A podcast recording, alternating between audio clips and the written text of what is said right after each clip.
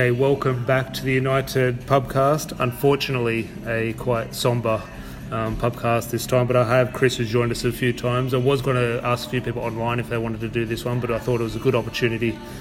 I needed a beer for this podcast. So Chris lives local. We have a local pub around the corner from our place. So I thought we'll have to get down to do a traditional pubcast. So Chris, I would ask how you are, but I assume I know the answer. Uh, mate, put it bluntly, I'm struggling. I'm feeling like shit about the result this morning, but you know, hopefully, uh, you know, like most things, you just move on, and then hopefully this week we get a result. So. Well, Larry conveniently misses this podcast. He um, pulled the birth his Mrs. birthday card. He, whether it is or not, I'm, I'm, sure it is, but um, he definitely needs to get his priorities right. It's definitely United podcast wife in that order, or girlfriend in his case. but no, but jokes aside, um, happy birthday to his um, lovely girlfriend Jess. But um, yeah, Larry will be back next week to discuss the Manchester derby. Now, look, yes, we've been knocked out of the Champions League. We return home to the Europa League, which it feels like home at the moment. But before we get into it, and we're going to dissect the game, but there's obviously the main issue leading up to the match was Paul Pogba and his comments. Well, sorry, not his comments, but um, Mino Raiola's comments. Look, we'll try and keep it short because I'm sure in the January window, I'm sure we'll be doing a daily Pogba podcast, probably a podcast, P O G C A S T. I'm sure sure of it. So we'll try and keep it short. But what are your thoughts on Raiola's comments? Oh mate, just the timing of it is just appalling. Um, you know, if he, if anything, he should have said nothing at all. Um, you know, the role of an agent is to make sure your players looked after, which is fine, yeah. But to come out publicly and you know slate, you know, the club, um, discuss how the players feeling, like that should be left behind doors. Um, unfortunately, it wasn't and because of that, I don't know if it affected the team. Um, you know, Ollie said it didn't, um, but it would have played in their heads with the players in that. Um, yeah, I just did not agree at all. Uh, one, he should have never said it. And if he wanted to say it, the timing was it was poor. Um, it, was, it was before one of our biggest games of the season, and um, yeah, like I said, the, that stuff should be left behind doors. But Mino Raiola and I got yeah. Uh, just talking to Tom before, I just think you know I think it's times. I think Pogba is going to go, whether he goes in January or uh, or uh, the next transfer window. I'm not sure, but um, something needs to be sorted out because you can't have that bloke lurking around our club because it's just bad news with him. Yeah, so just saying there, you cast your mind back to the Manchester derby, the famous 3 2 win. And it's deja vu. A couple of days before the Manchester derby, Raiola comes out with the comments Pogba's the centre of the storm. I was listening to Rio Ferdinand and Paul Scholes before the match, and Scholes was saying it shouldn't affect the players, and Rio Ferdinand was saying, well, yes, it shouldn't, but at the end of the day, it does. Yeah. So, again, we're not going to blame this result. We're not going to blame United going out of the Champions League on Paul Pogba and Raiola's comments. But what effect? Do you, like, do you think players? While we sit here and say, okay, it shouldn't take an effect on the players, do you think it has? Um, At least the preparation. Like, do you think maybe we'll get into the starting lineup? But do you think maybe Solskjaer had planned to play Paul Pogba? Suddenly he wakes up to the news of these comments and then suddenly, well, now I'm going to drop Paul Pogba, and that changes the formation. Because you look at that first couple of minutes, we were all over the shot. It looked like we weren't prepared. Oh yeah, or either way, even if Paul played in that formation, I don't think he could have done yeah. much more those two goals anyway. But maybe if he did play, we would have changed the formation. I'm not too sure, but um, I don't know. I do think Ollie had plans for him to, you know, to, to start. But because of these comments, uh, I think he was a bit miffed by it. And then, you know, I think he tried his best to, you know, uh, work around the situation. But uh, unfortunately, uh, you know, uh, he couldn't. So I don't know. Um, yeah, I'm just, you know, that, uh, it's got me miffed how he, how he still talks about uh, Pogba in the public about Man United and that, knowing full well that. and I do agree with Scholes, going back to your point that um, it shouldn't affect the players, but it will. Yeah. You know what I mean? Like when you hear something like that, if it was my teammate and he's like agent is saying he wants to leave, he's you know it's not it's not working here, then I'll be thinking you know. Um, having second thoughts about playing with this bloke, you know. I mean, you might think, oh, we still got a job to do, but at the back of your head, you're like, how long is this going to last with this bloke? Uh, can I tr- the next player next to him? Can I trust him to play against Man City? You know, yeah. is his head in the game?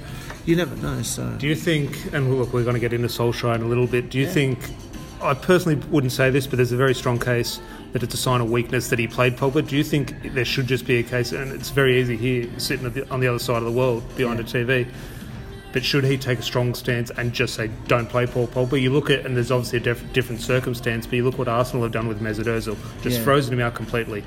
Now, there's obviously big ramifications for Solskjaer if he does that with Paul Pogba. And again, his time at United might only have one or two weeks left until the January transfer window. We don't know. But do you think Solskjaer one should or could do that? I, I, my opinion or my own opinion, yeah, hundred percent. I thought I was like sort of surprised that he was playing, um, uh, given Raiola's comments. Then still not surprised that he was on the bench, you know, because um, that's Ollie, you know. Um, I, honestly, yeah, we're playing City, and you know, uh, we need everyone on board. But I wouldn't, you know, I just, you know, leave him in the reserves and. Um, and but, let him but, think but about on social, I think we all we all, all do that, and we can talk about oh, player. Yeah. I remember last, I flip flop on Pogba every week. Yeah. I remember at the start of last season when they arrived in Perth, yeah. we didn't know if Paul Pogba was going to be on the plane or not. Yeah. There was a whole controversy over his future. And then I was saying, no, he shouldn't play for United again, should never play. And then I saw him play and think, oh, he's our best player. That's why we need to, keep, him. keep him. So, yeah. so I flip flop, like I was saying, drop him against West Ham, he came on and changed the game, sort of thing. So it's hard. But can you, is it a sign of weakness by Solskjaer by playing him? Or? Yeah, I do think so because um, when you're a player and you become a player manager, you not become buddy buddy with the players, but you have a soft spot for the players, especially because Solskjaer had dealt with Paul in the academy. So I think you know they would have had a heart to heart talk and you know, um, you know, hashed things out. Um, and I think Ollie would have just said, "Look, okay, then you know, um, we still need you. Um, you got, you know, you still got a job to do at the club." I would have, like I said, uh, told uh, if it wasn't personal myself, I would have said to Paul, "Look, mate, you know that's you know this is the second time that's happened. I'm not having it. Um, you know, you got to talk to your agent, but I can't have you play today. You know what I mean? Just put his foot forward down, and like you said, now it just looks like he's flip flopping around. Um, and like you said, uh, for me, it does show a sign of weakness. Um, unfortunately, so. Um, but I, it's a weakness because Ollie is coming from a player perspective and just trying to, you know think about the player first, and then you know. Um, yeah. Well, in January, I'm sure we'll probably do daily podcasts yeah. on Paul Pogba because this is not going to end up. And this rumour, before we move on from Pogba, firstly, I see nothing in this rumour. I think it's just nonsense, and the rumour ab- makes absolutely no sense at all. It, it shouldn't happen. It's a horrible deal for United. They're talking about a swap deal for Pogba and Dybala. Yeah, it's a shocking deal. However, everyone has a guilty pleasure in football. Mine is Dybala. I, I, would love to see him at United. It makes no sense at all. He doesn't fit into what United are doing at the moment. Yeah. I'm sure financially it probably doesn't even make sense either. It's just everyone has their little guilty pleasure, and Dybala is mine. So, um, but yeah, I'm sure they'll be um, discussed more um, in podcasts during January. But we'll get on to the game and usually go through the starting eleven. I don't think the starting eleven. Well, the shape definitely surprised people. I think, it, well, he has gone. It's not a shock that he went to a back three. Yeah. But I think if most people put money on it, it was going to be a 4 2 3 1. Yeah. Again, we've discussed whether we think Pogba's or Raiola's comments played a part in that late change. Personally, I don't think so. But if you look at the first couple of minutes, the players yeah, were all at sea. Maybe it was. Who, who knows? Yeah. But in terms of that start, regardless of the person, I want to talk about the start because we always seem to go behind in every game now. I just want to get your opinion because I played the game. You played when when you're, struggling at something, whatever it be. We're struggling at the moment with going behind early and slow starts. You try too hard to not start slow. You, you, you, try to go out with too much intensity and it backfires. Yeah. I remember you used to go out and there used to be a player with the left foot, and the whole week, the whole warm up, the whole pre-game was the coach saying, don't let this go on his left foot, force him on his right foot. Yeah. Two minutes into the game, curls one in on his left foot yeah. because you're so focused on stopping that. So I think United going out there so focused on starting well it's almost backfiring. Backfired, yeah. And uh, that, that's just my opinion. Who knows? But it, the players need to take the responsibility. Solskjaer not getting the, the right message across. Just your thoughts on our slow starts? I, I just think, like you said, I, I honestly think they are like given that you know it's a world class team they're playing for and the, the staff they have and everything like that, you think they'd be up for the game, and, that, and especially what a bigger motivation is to qualify to the next round, you know. So I think they were up for it. I just think technically they were just fucking out of it. Like uh, mainly our poor starts is due to defence. You know, uh, I don't know what it is with our defence, uh, especially the opening minutes of the game, but. Um, we were all over the place. Um, well, that's that goal. A lot of people have blamed, and look, the defence, the players definitely need to take responsibility. Yeah. Um, the defence as well for that first goal. That's where they're saying oh, we're parking the bus at the start, we're inviting trouble. We they had four at the back, three at the back, five at the back. We're going to concede that goal Yeah. at the start. It's just an individual, It was no, no, just- not even individual mistakes, just they're just not doing their job, their individual jobs correctly. Hundred percent. It's just it takes one second for you to fall asleep, and that first goal was because Wan Bissaka was right next to Lindelof. He didn't switch on and look uh, to the left and see Angeliño on the left. Um, it only takes, like I said, one second, and with that one second, as soon as he, well, Wan Bissaka turned, Angeliño was gone, and Wan Bissaka knew straight away. Oh fuck! No, not even one, and you're completely right. Yeah. Not even Wan Bissaka's at fault there. But I look at and I, whether we class this as shape, and I'll put this a little bit on Solskjaer. Nothing to do with the start of the game, but in terms of the approach, is we have five at the back. We've got three ahead of the ball. We've got Bruno ahead of the ball. We've got Rashford ahead of the ball, and Greenwood ahead of the ball.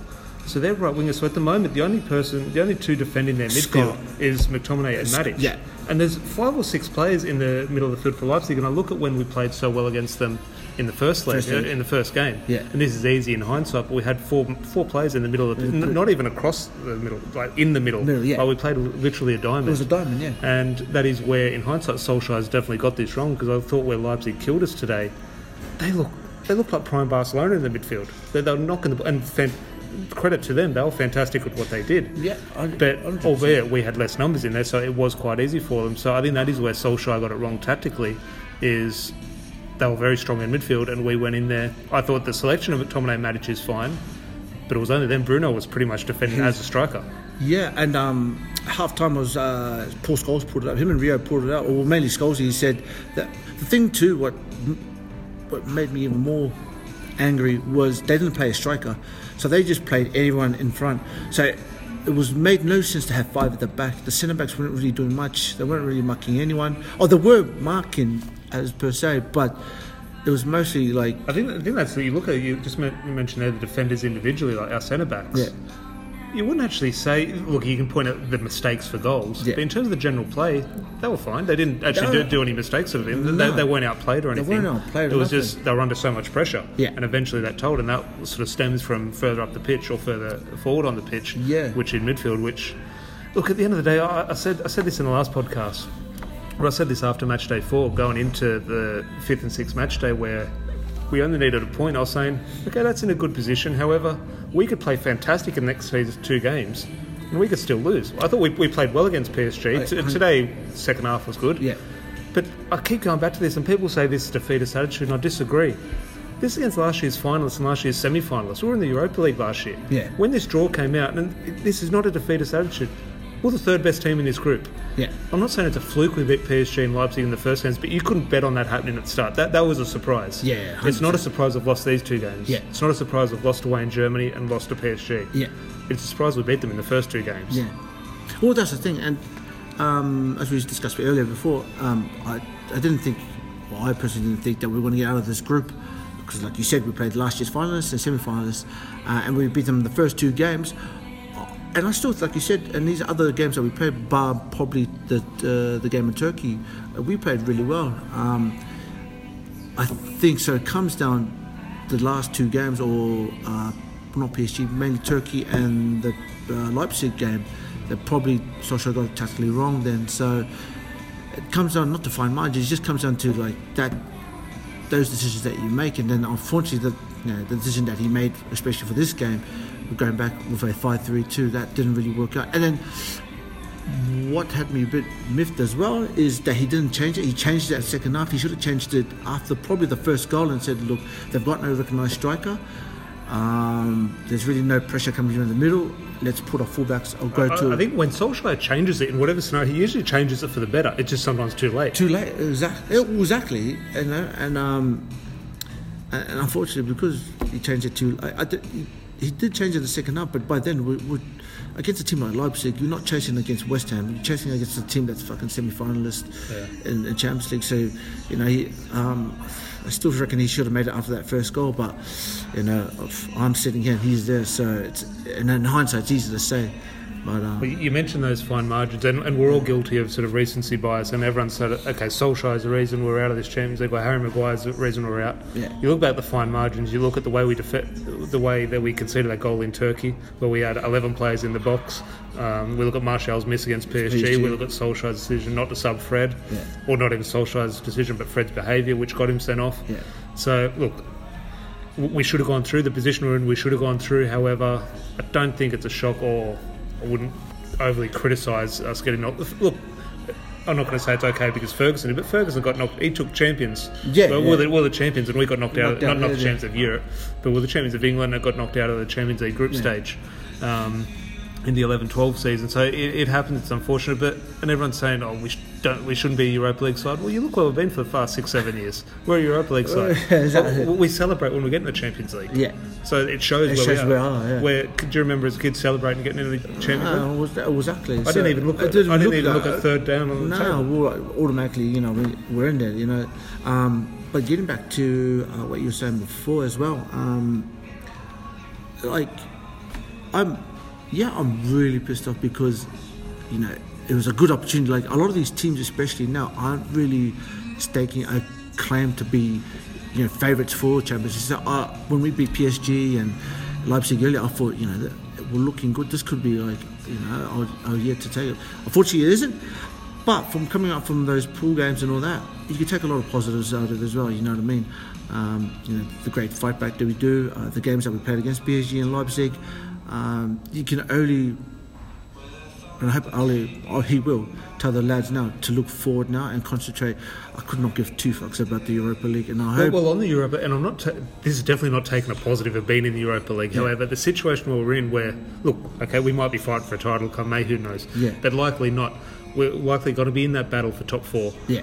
It does, and look, there are going to be very good teams in the Europa League this year. It's going to be very hard to win it. Um, Yeah, yeah, I'm def- definitely not saying that, but it does give you that backdoor. So a lot of people are going to say, "I'll play the kids." Well, I don't think if Solskjaer is still in the job, he won't be in a position to play the kids. He'll have to go for the Europa League because it'll be another opportunity to get in the yeah, Champions, Champions League. No, that's that's totally understood. Yeah, well, exactly.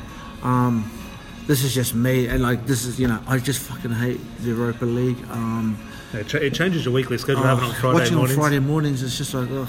And mainly it's shit for us because if you play on a Friday, Changes it to Sunday mornings. Sunday Oh, sorry, Monday mornings. Monday mornings, sorry. So, uh, well, especially shit for the team as well because they have a, a shorter uh, turnaround as well for them to play. Um, I hope Ollie. I don't want all the, you know the kids. I, I hope that he has a you know mixture of young ones and you know, the older lads. Um, I would just want them to totally focus on the league and then you know, obviously FA Cup and all that. Um, Well, we're still in the. I see on Boxing AF Day we're in the Carabao Cup, Carabao Cup, quarter yeah, final. You, look, you win that, you're in a semi final, and who knows what can happen. Exactly, But that yeah. turnaround in the Europa League is interesting. I'm sure we'll discuss it closer to uh, assuming who we get in the draw. We'll have a discussion about it. But the the, the science doesn't back it up. The, the gap is usually the same, whether you play Wednesday and Saturday or Thursday and Yeah, Sunday. Sun- yeah. However, I think the main issue, I or the main sort of factor I think ha, sort of plays a part is you're always playing catch up. The teams who play on a Saturday get the points on the board, and then, And then the, you got the pressure on you to sort of play that catch up. I think that is where the disadvantage. I think on the body. Look, it might play part in someone's weekly routine. Yeah. Like, okay, I, I feel like everyone every day has a feel. Feel, Yeah, yeah. A Wednesday has a feel. A Thursday has a feel. Maybe a Sunday and a Thursday has a feel for players. Yeah. But um, I think it's more playing catch up with pla teams who already get points on the board. Right, exactly. Well, yeah, well, spot on. Was that what you just said then? But um, moving on to one player who, look, he- he's almost up there with public enemy number one at the moment. I think we'll get your thoughts on. We've discussed him before, but Harry Maguire. I don't want to get into the captain's debate with him and Bruno Fernandes or anything. I just want to discuss his.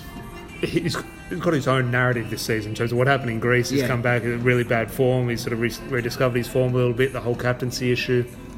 Just your thoughts on there's such big platforms on social media at the moment piling in on him, and I can understand the frustration. However, this gets back to players, and I think Harry Maguire's confidence. Thank God there's no fans in the ground at the moment because I think your job as a fan, your job as a supporter is to support the team, support the players. Yeah. And I think Harry Maguire, while it might not be visibly because there's no fans in there, but he's lacking the support. Like he just looks like the world's against him, and this time fans really should be with him. Yeah, hundred percent. Um, I think he's being made a scapegoat for a lot of things, um, and it's unfair on him because one, he's our captain. You know, you should back whoever the captain. You should back him 100. percent And obviously, the guy would be reading social media and all that. You know, Well, that gets to players. People think, oh, you don't tell them in, or they're not, they don't read it. Of course they do. No, it, get- it gets to them. You see them after the game; they're on their phone. They're reading social There is media. shit. And the thing is, and you see it on like Twitter and that.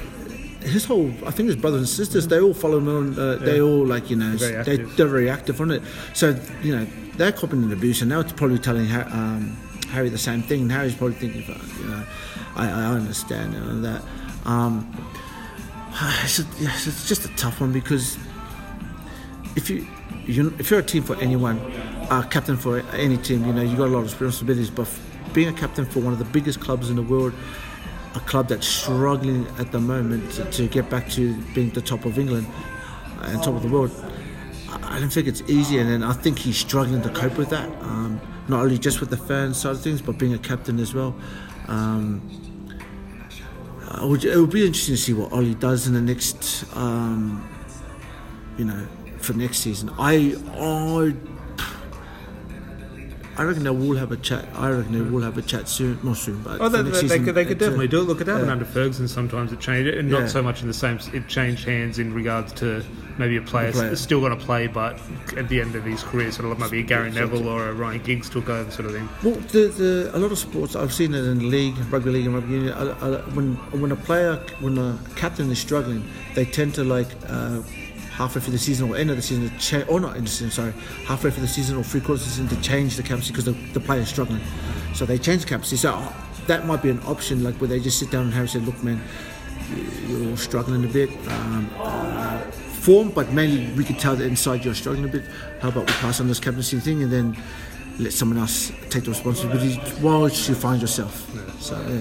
Well, just moving on to Ollie, we just touched on him a little bit there. Yeah. And and just back to the game, because we haven't really touched on the game, but just his approach to the game. A lot of people saw the lineup at three at the back or five at the back, whatever way you want to look at it, and say mm. he was playing for a draw or he was too negative. Just your thoughts on. Because I had a discussion with Larry, I was saying that M- Matic and McTominay were the right pairing. Yeah. Oh, I think in a, with the four at the back, I didn't, didn't agree with the three at the back. Yeah. But do, do you think Solskjaer set up, say, to park the bus, or do you think he, it was a negative approach, or I don't, I don't know. I, that's the whole thing with because I wanted to find out what, uh, if he changed his mind because of the poor situation. Um, I, I was, I was I honestly thought that he was going to go to a 4 4 2 with a diamond formation. That would have, I think, would have worked out better for us, even though, um, you know, it may have opened up a little bit uh, for Leipzig to play, but they even didn't matter what we did. We did a 5 3 2 and they still opened us up. Um, so tactically, I think, yeah, I didn't think it was the right formation, but um, yeah, I I, I do think he did. I honestly think did he did want to park the bus, but at the same time, I don't know if the poor situation affected his. Um, Well, I think w- whether the term is correct in terms of whether he wanted to park the bus or not. Yeah. I think keeping it tight, the whole game plan is not to concede in the first minute. True, exactly. And I think that just throws everything, Everything out. out, yeah. And whether people say, "Oh, I should have played Paul Pogba," like you mentioned at the start, Paul Pogba has nothing to do whether he played five at the back or four at the back. That first goal Yeah. was uh, three forwards. It, it's people are criticising for parking the bus. However, the issue with that goal was we had too many players forward, Forward, which yeah. would allow them an easy cross. Yeah. And of course, there's an issue at the back with defending the cross. Yeah. But it stems from the issue of having too many men forward. forward, yeah. And um, so, look, it, it's a hard one regarding that. But we look at that and we criticise Solskjaer, and again, his head's on the line on the chopping block now. But we're going to preview the Manchester Derby in a second. You look at that, and potentially, if results go away, we're back within two points of the top of the table. And how can the club be in a position where you could sack a manager in that position? You, you, you couldn't sack a manager two points off the top of the table. Well, uh, exactly. What I, uh, I've been reading on Twitter as well that people say um, if he loses this game, that's probably his job on the line. I'm thinking, I don't think it will be. I think they'll, the club can't make a decision until when it's un- impossible. I don't think even Woodward's come out. Even when we had the shaky start at the beginning, when we got hammered by Tottenham and all that, he came out whether for PR reasons or not. He still came out and said like, no, we're still backing Ollie, um, his project and everything. So I don't think if even they lose to City, that he won't get the second. And I hope he doesn't. Uh, if it is, then um, I'm just going to throw myself in the river or something like that. We'll, Or, we'll start the merry-go-round Yeah. again with Poch. But um, just on that, the last bit on Solskjaer and the players. At the moment, it's It's, it's a trend thing, and look, we're probably doing it on this podcast to an extent, but we're playing the blame game. This guy's at fault for this, this guy's at fault for that. It comes down to uh, Solskjaer's obviously, and he's the manager. He's going to cop a lot of the brunt of it. But Yeah. Solskjaer or the players, if again, I don't want to blame someone for today, Yeah. but who do you blame? Not, not blame, it's a bad word, but who do we blame for going out today, or, or for, for the performance today? Be- Because I look at it and I, look, I've played the game at a decent level, and I've never come, even after bad defeats, I've never come off the pitch and gone, "Chiefs, that was the manager's fault." I- I, it's always the players. I've on the pitch. You don't see the players going around. You see the players on the pitch. They're shouting at other players. They don't go across to the bench to shout at the manager. Well, that's the thing. I um, what also think about Ollie as well. The second bit, um, like yourself, I played at a decent level for rugby as well. And then you never look at the coach. You look at yourself first. Uh, the player, player, but yeah, whatever the tactics is, you still have to do a job. You know what I mean? So. Um, I wouldn't blame Ollie, you know. I'd look at myself first. And so I would say the players, you know. Um, and then second of uh, I wanted to say something about Ollie, but going to blame But, but. I, I say to like even kindergarten girls I teach at school, I say, okay, it's all great. Everyone has the old expression, "There's no Y in team." I say, okay, that's great. But what makes up a team? Yeah. All you little individuals make up a team. So you Yeah. have to do your job, No, so everyone benefits. Yeah, yeah, And 100%. I just think our players are so easy, and I think the fans do this as well. But it sort of trickles down to the players. I feel the players sort of shirk the responsibility and pass it on to someone else. They're, they're happy for They're happy Solskjaer for- to take the blame. Exactly. And then what, what makes me even more and I know why he does this, as this is what I'm getting to, Ollie. There's, you know, you see people say, why isn't Ollie on the touchline running up and down? And he's, because he's a player, he, and, I, and I know what he's doing, he's letting those players do what they do. He's not going to go out there and shout instructions because he knows, I gave these boys instructions, they've got a job to do. Yeah, he might say one or two things here and there, but these boys are there for a reason. They know what to do. Uh, they're high, you know, supposedly, you know, uh, top class players. So Ollie lets them do what they do. So it's up to the players. So at the end of the day, if you're looking for someone to blame, they should look at themselves first.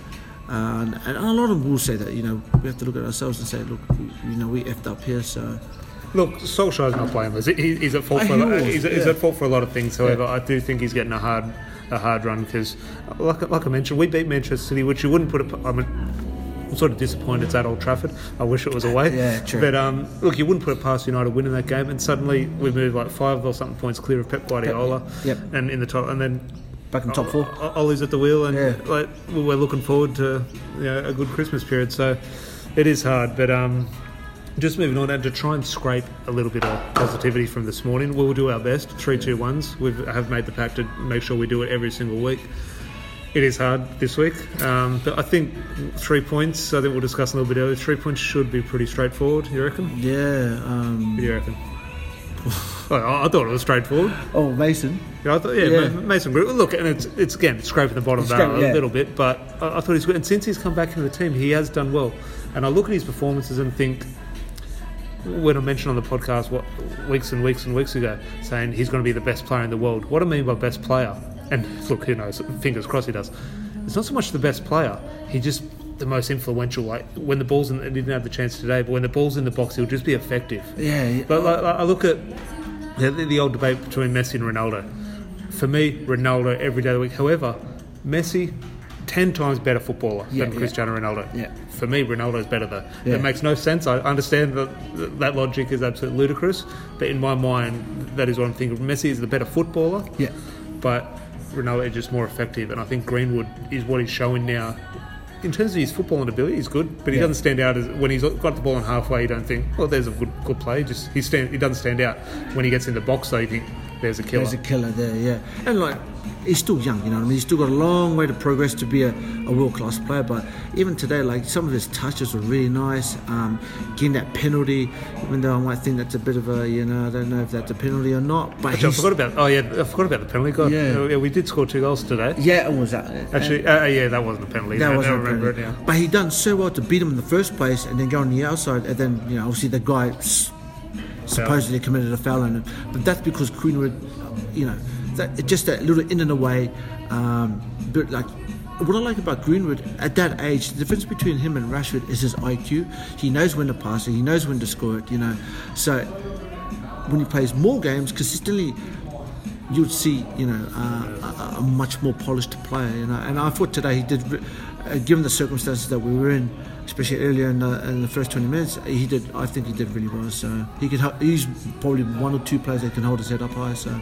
Yeah. Well, moving on to two points, and I'm just going. to... Maybe two points is easy for me. I think one point we might have to throw a few names, but two points I thought again faultless since he when he comes on the pitch with Donny van der Beek. That didn't change the game, but I thought he came on and was oh. solid. He, like well, we looked so much more positive with him on the pitch. Oh, exactly. Like with Donny, you, are not going to get like say you know. You know, Pogba, he's standing from deep and throwing up 50 yard passes. He's not going to kill that He's not going to kill the goal, Hassan. But what he's so good is his interplay between each player. He knows where that player is, he'll pass it to the player. Like you might think that's just a normal pass, but yeah. you know when you're under the pump yeah. and there's two guys on you, and then you know you need a a goal like he'll continue, like he'll be that link man, you know, that continuous play. Uh, I think I think that link play just in the mid, just, just, in that area, 30, 40 meters from goal, where you see someone playing a ball in a tight area. When we're watching on the TV, you think, okay, yeah, that's good. If you're pitch side, you don't realise how quick that is. Uh, that, that's a hundred mile an hour. Yeah, like, exactly, and then that's why I think some people, um, you know, they see they don't see that they see that on TV and they think, oh, that's not. But when you actually see it, you just think, fuck, you know yeah. what I mean? So they don't see those those those kind of moments from Donny and that. And th- like you said, I think he did. Obviously, people might think, oh, he, yeah, he didn't do really that much, but he was, you know, he was good. I thought he, you know, he had some really nice touches. Um, I was hoping that he would be, if uh, what's his name had gone with uh, a diamond formation, that him, Bruno, uh, him, Paul, and um, him, Paul, and Bruno, and Will Scott at the back uh, would play just for to risk it all and just see how he goes. You know what I mean? And um, obviously, well, well it'll be interesting how they line up, which we'll get in a city in a sec. But it'll be interesting. I think we say it seemingly every podcast. Okay, this is the time Donny Van der Beek's got to start again. Yeah, um, we'll see. But for one point, I might throw some names out there. I'll, I'll just give the floor to you. I'll let you choose because I'm not quite sure. Uh, Look, there's Paul Pogba. He, I wouldn't say changed the game, but did well when he came. Didn't yeah. stand out and sort of grabbed a goal. I thought, while frustrated and sort of his limitations were highlighted, I thought. I thought McTominay did well yeah, yeah, um, yeah. in a tough game. Like, like we said, there were sometimes six midfielders against him and Matic. Yeah. And it was, he was fighting to lose in battle. So he looked to have a bad game. However, I thought given the circumstances, his hands were sort of tied.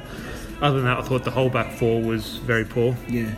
Um, even and maybe some of that was down to shape. I thought Wan-Bissaka was poor. Yeah. Telles didn't do anything wrong, but I thought I didn't see a, a great deal from him. And up front, as I said, there was only really. Uh, so, so, Bruno was Bruno. Bruno was kicked out of the game. I thought uh, that, that was a real tactic from Leipzig. I think, yep. They got really close to him, so Bruno. I thought did well, but yeah, Leipzig dealt with him. Yeah, so I think Rash, Rash did. Yeah. I think he didn't do bad, and I don't think he did really good as well. Um, I think you know Leipzig did well to sort of not shut them out, but just to keep them quiet. You know what I mean? But I still Rash made some nice little runs here and there. So if I could just get to one quick point with um, uh, one, and the rumours of Trippier. And the only reason I think, and there's rumours not just Trippier, there's other, but that uh, they're looking for another right back is uh, option is because I, why that uh, that defense is not, it's not, I'm not going to say poor, but it's struggling. But it's just so much of an imbalance. Um, in that Leipzig game, there were so many times that he was open and all you had to do was fling to it. There was two moments where I saw in the game was Scott and um, Matic. They played it from the deep, and then he was by himself on the fir- uh, the last of the, uh, the field of open space. But they just looked. They looked at him and they just missed him totally because. I think they know that he's just not really effective going. You know, going. Forward. I, I think it's hard. Like we discussed on the, I said on the last podcast. The criticism of Wan-Bissaka is starting to get over the top. However, you do see him on the ball, and you just think Oh, there's nothing. Like he had the ball at one stage today where the camera zoomed in on him, and he tried to. He, he got he got into a, a whole heap of trouble. Like, he yeah. had the ball in so much space. He looked for a pass that wasn't on, and said, "Okay, I'll cut back inside." That pass wasn't on, and he got himself into so much trouble and found himself having to try back back heel, which went horribly we wrong. wrong, and it? that sort of yeah. I'm not saying Kieran, Kieran Trippier is the answer, but he's a footballer who probably won't get himself in that position. But you balance that and say, well if someone's in on goal, who do you back to back tackle, Wan-Bissaka or Trippier? And it's probably Wan-Bissaka. So well, then it comes back to then um, only trying to. You can't just do it for one player, but you have to make it to a point where it balanced the squad out. So if you're going to play a three-five-two and make him a wing back, is he going to be effective as a wing back? Well, you think- I think the. Oh, I, oh, I don't He's not going to be like, going forward. You won't, but Yeah, defensively, but going maybe. forward, and look, I completely agree. But going Yeah. forward, and I've criticised him so much on this podcast, but we almost have the perfect answer. The, the counterpart to Wan Bissaka is Dalot. Well, yeah, but you know, But but we all kind of agreed maybe his time's up at United. Maybe it's best to loan him out. So I think that's maybe a good option where we can just monitor his loan. Yeah. And say if he does perform, well, come bring back. back. Yeah, oh, I totally forgot about that. But sorry, I just wanted to get back to that point because, um, you know, it's just one of one of many things that hopefully Ollie takes in, learning from those you know Champions League games and you know, other Premier League games that you know certain formations aren't going to work if players are going to be in that sort of uh, uh, shape. So. Um, yeah, it was just to highlight that hopefully they can learn from this and then progress forward. So after that, and I look, I completely agree. But did we settle on one point after that? Oh shit, no. I, I'm going to go with Scott. I think Scott deserved it. Uh, Yeah, it was hard for him, but like you said, like on a five, it was almost a five-two-three I- I formation. I he think- was getting. I think when games go like that, when games don't go your way and it's frustrating and, and you lose and you're disappointed, I'll always look to. I'll, I'll analyse the game and I'll say he could have done better. He could have done this. Yeah. I'll always look to effort. And when I see someone putting their heart and soul into it, I'll Yeah. think there's something. Yeah, exactly. There's something. I can't Yeah. criticise you. I can't criticise your performance, but. Yeah, you're better yeah, than me, so be- I, I really can I criticise Yeah, you? I, exactly. I, I'm in no position to. Yeah, So I, I will look to effort, and that does count for something. A lot of people are frustrated. They say, "Oh, it shouldn't just be about effort." Well, unless you can go and do a better job than them, Yeah. it, it is about it effort. is a for- bad for- effort, for you us. know what I mean? So um, there are the three to ones. Now we will look ahead just quickly to the um, Manchester derby. Again, unfortunately, it's at Old Trafford. I wish it was away from home, but um, just your thoughts on how does he line up for this? Because he has lined up, from memory, he has lined up with three at the back against them before. I remember he played two up front. Two up front, yeah. Against um, them at the Etihad last season with Dan. It was actually Dan James and Martial up front. Yeah. Which was one of the best performances of the season. I don't know if that was a three at the back though. Uh, I'm sure some of our listeners are screaming at the phone. They, remember, they know. yeah. But how do you think he lines up? Do, do, you, do you think this three at the back this time has almost scarred him and he won't do it again? I, I don't know. I would not have a clue. It just uh, is Cavani and Martial definitely out. Look, we'll have to wait for a Solskjaer's press conference. I assume if they didn't travel, I assume it's probably a little bit of an injury, which means they probably They won't won't be play 100% fit. Yeah, so if they're not playing this week, then yeah, they'll have to stick with Rashford and Greenwood up front. Um, and because of that, because it's City and we're at home, I would not be surprised. No, I don't think he would go five-three-two, but I still think I think he would go three-five-two. Um, uh, just you know, flood the midfield and then you know try their best to you know hold any sort of City attack. But that's going to be very hard, especially three at the back. Well, well, whether it be three at the back or four at the back, it's always going to be in. I think in whatever shape, unless the diamond, whatever shape it's going to be, it's going to be sort of two-seated midfielders. Yeah. And the debate will continue, which we started this whole podcast on. Paul Pogba. Yeah. Is there a situation where he starts Paul Pogba? No. Uh, look, this, this is my own opinion. Because Paul Pogba's come on and done well in the last two games. he has. Uh, well, this is my opinion. I don't want him to play, but it would be up to um, Ollie. So if Ollie says to me, "Look, he's your head in the game," yeah, okay, then cool. And I think Ollie will start him. If you tell me, if, if, if you ask me, it would Ollie start him? I think he will. If you want me to start him, I wouldn't start him or have him in the squad at all. Um, and I think Ollie will start him, uh, depending on what formation it would be.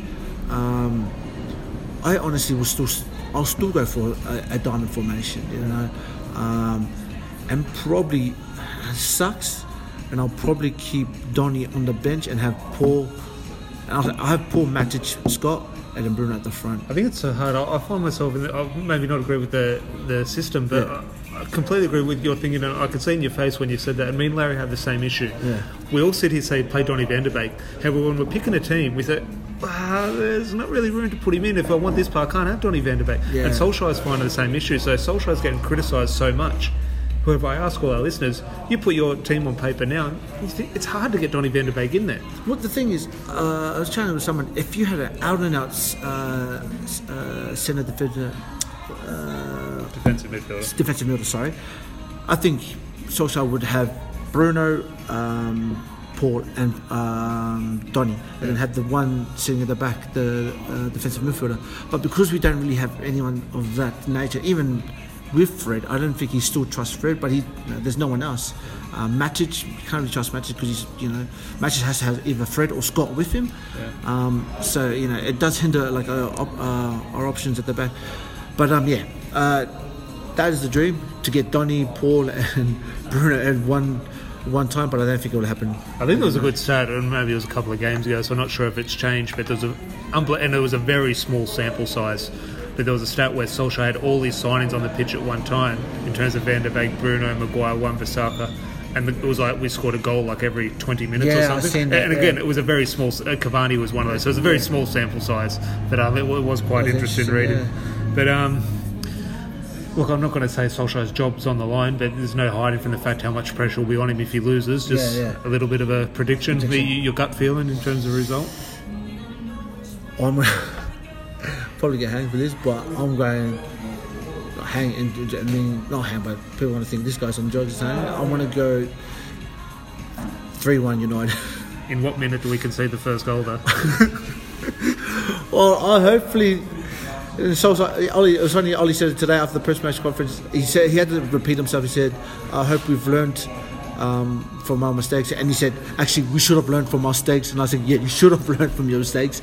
So hopefully they learned and applied what they need to do to better themselves in the first twenty whatever minutes.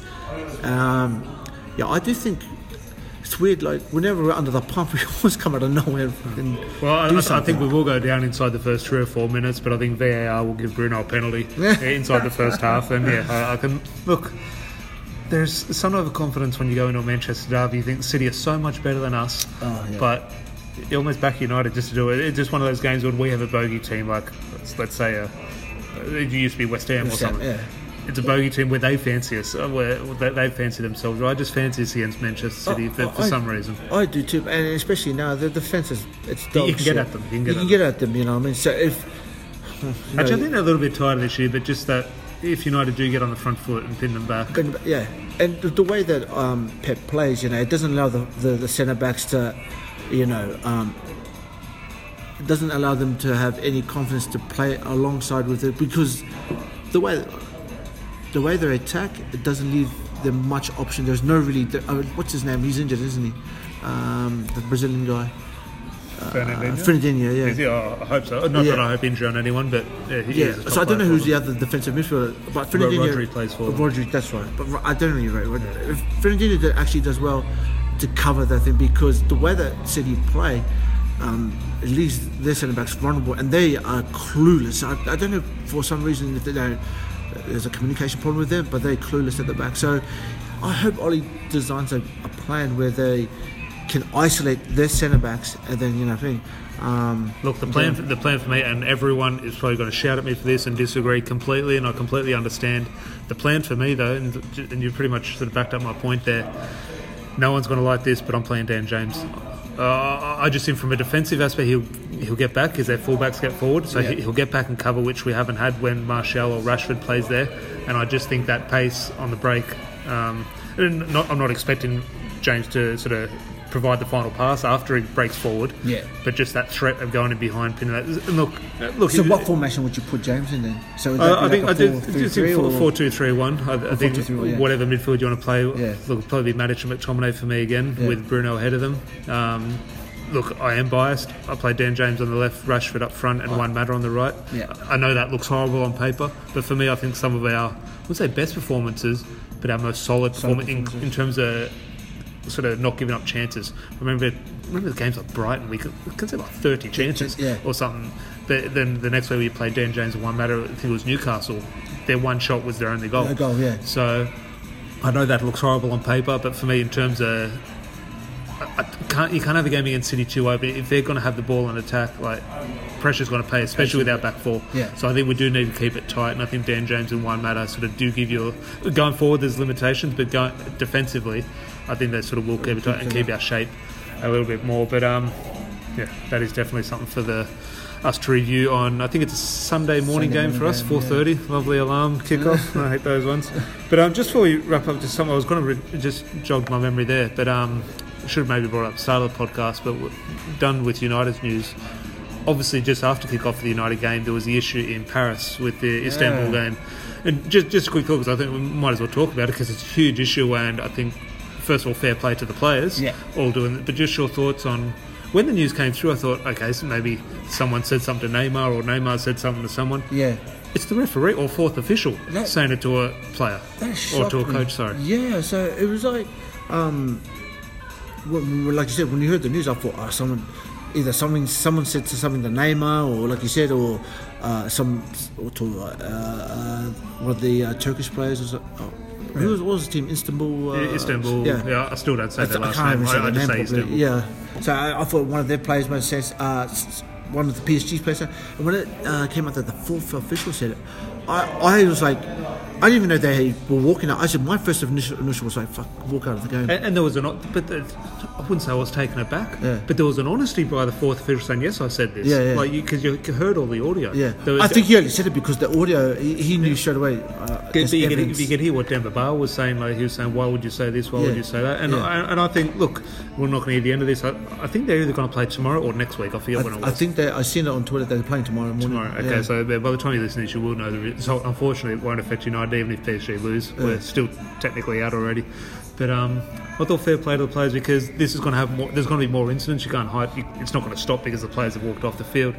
However, I think a team like that doing that and actually not just restarting the game 20 minutes later, but postponing the game, the game, yeah. that will take sort of that will sort of hold some weight now. If someone else does that now, whether it be, and I think. Unfortunately, it's probably not going to change until a club like Man United do it. And hopefully, we're in, hopefully we're never in a position to have to do Have it. to do it. Yeah. But PSG, okay, PSG do it against Istanbul. That's another. If Man United did that against someone, that that is when That's authorities when will you take take, note. take note. Exactly, and and it shows you when a fourth official says something that that it is still a major problem. You know what I mean? And um, I'm glad they did something about it. And like you said, um, I, I, there are all of the clubs are taking action, and just wish they took more action. You know, um, like you said. Um, it would probably take something like this to happen, like a United, for something to actually take, you know, um, a, a stance on it. But you know, I'm just glad that they, um, that both teams said, like, you know, this this is a right. Um, we'll play the game the next day with new. And apparently, there's a new official. What they should do. Uh, Well, I, I, I don't think that official is going to be refereeing. Yeah, it. I, I think he might need a career change. I think so. Yeah. But So- um, yeah, no, fair play to the players because they could have easily sort of skipped over it and No, get, get on with it. But it is going to take moments like that to uh, make change. But Yeah. um, it was good though. Finished my beer. It was good to get down and have a. Man, it was just good, good to just chat about it because uh, you know I was at work and then, you know none of oh, hardly anyone follows football. They say you know it's just all built in. So But they don't understand it. They- Why is that person not themselves? You think you don't understand? You don't understand what this club does to you. Mate, when I was I was at the ga- uh, I was at work and then uh, uh, I was watching the last thirty minutes and all you could hear from my corner was ah, fuck. You know, all they heard was just profanity going on. They're like, "Is this bloke alright?" Or, and, uh, no, I'm not alright. Yeah, but um, yeah. Hopefully, everyone has enjoyed. It's always tough, not tough, but it's always a little bit disappointing listening to a um, depressing podcast. You would obviously much prefer us talking about a win, which hopefully you will next week. But actually, before next week's podcast, I recorded a podcast. Um, I think just before the PSG game, with an author, John Silk, who just wrote a book. He's a Germany currently based in. He's an author currently based in Germany. He wrote a book, maybe a good timing, um, called "Even the Defeats." He talks about Sir Alex Ferguson's sort of challenges at United. So not sort of individual games, but sort of periods where it looked like maybe things weren't going wrong and how he recovered.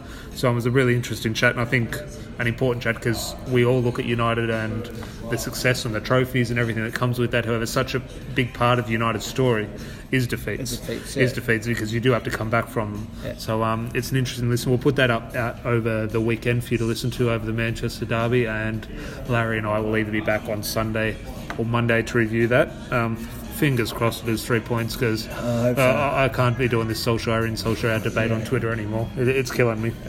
it is absolutely killing me. But hopefully you got something out of this podcast. Um, back to the pub, which was good. Hopefully you enjoyed the little bit of pub ambience. It looks like there's a poker tournament just about to start. So um, yeah, no, I don't fancy myself in this. I need to go sleep this result off. but um, yeah, hopefully everyone enjoyed it. Make sure you're following us on all the social medias and subscribed in your podcast app. If you can review us on whatever podcast app you listen to, that would be greatly appreciated. And hopefully Manchester stays red on this weekend. And we'll chat to you then. Cheers. Let's go.